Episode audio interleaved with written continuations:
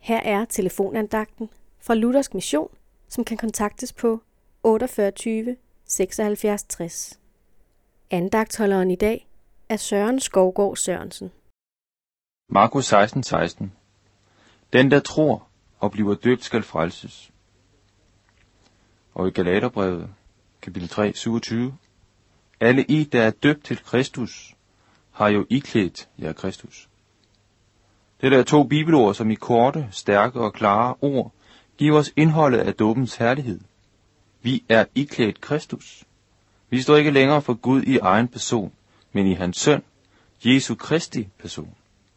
Alt hvad han, altså Kristus, var og gjorde for os, er i dåben overflyttet på os. Dåben kan da ikke rokkes ved. Det betyder, at alle, som bliver døbt til Kristus, straks bliver iført alt, hvad der hører med til frelsen, nemlig Kristus og hele hans fortjeneste. Vi blev iklædt Kristus, for at vi ikke mere skal blive dømt efter det, vi er i os selv, men alene efter, hvad troens genstand er. Og troens genstand er Jesus.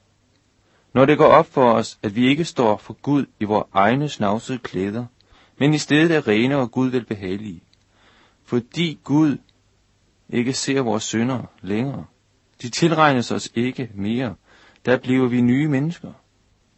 Der opstår sand taknemmelighed, og samtidig vemmes vi ved alt vort eget kød, vor egen fromhed og vor ugudelighed. Der bliver Jesus alene Jesus alt for os. Amen.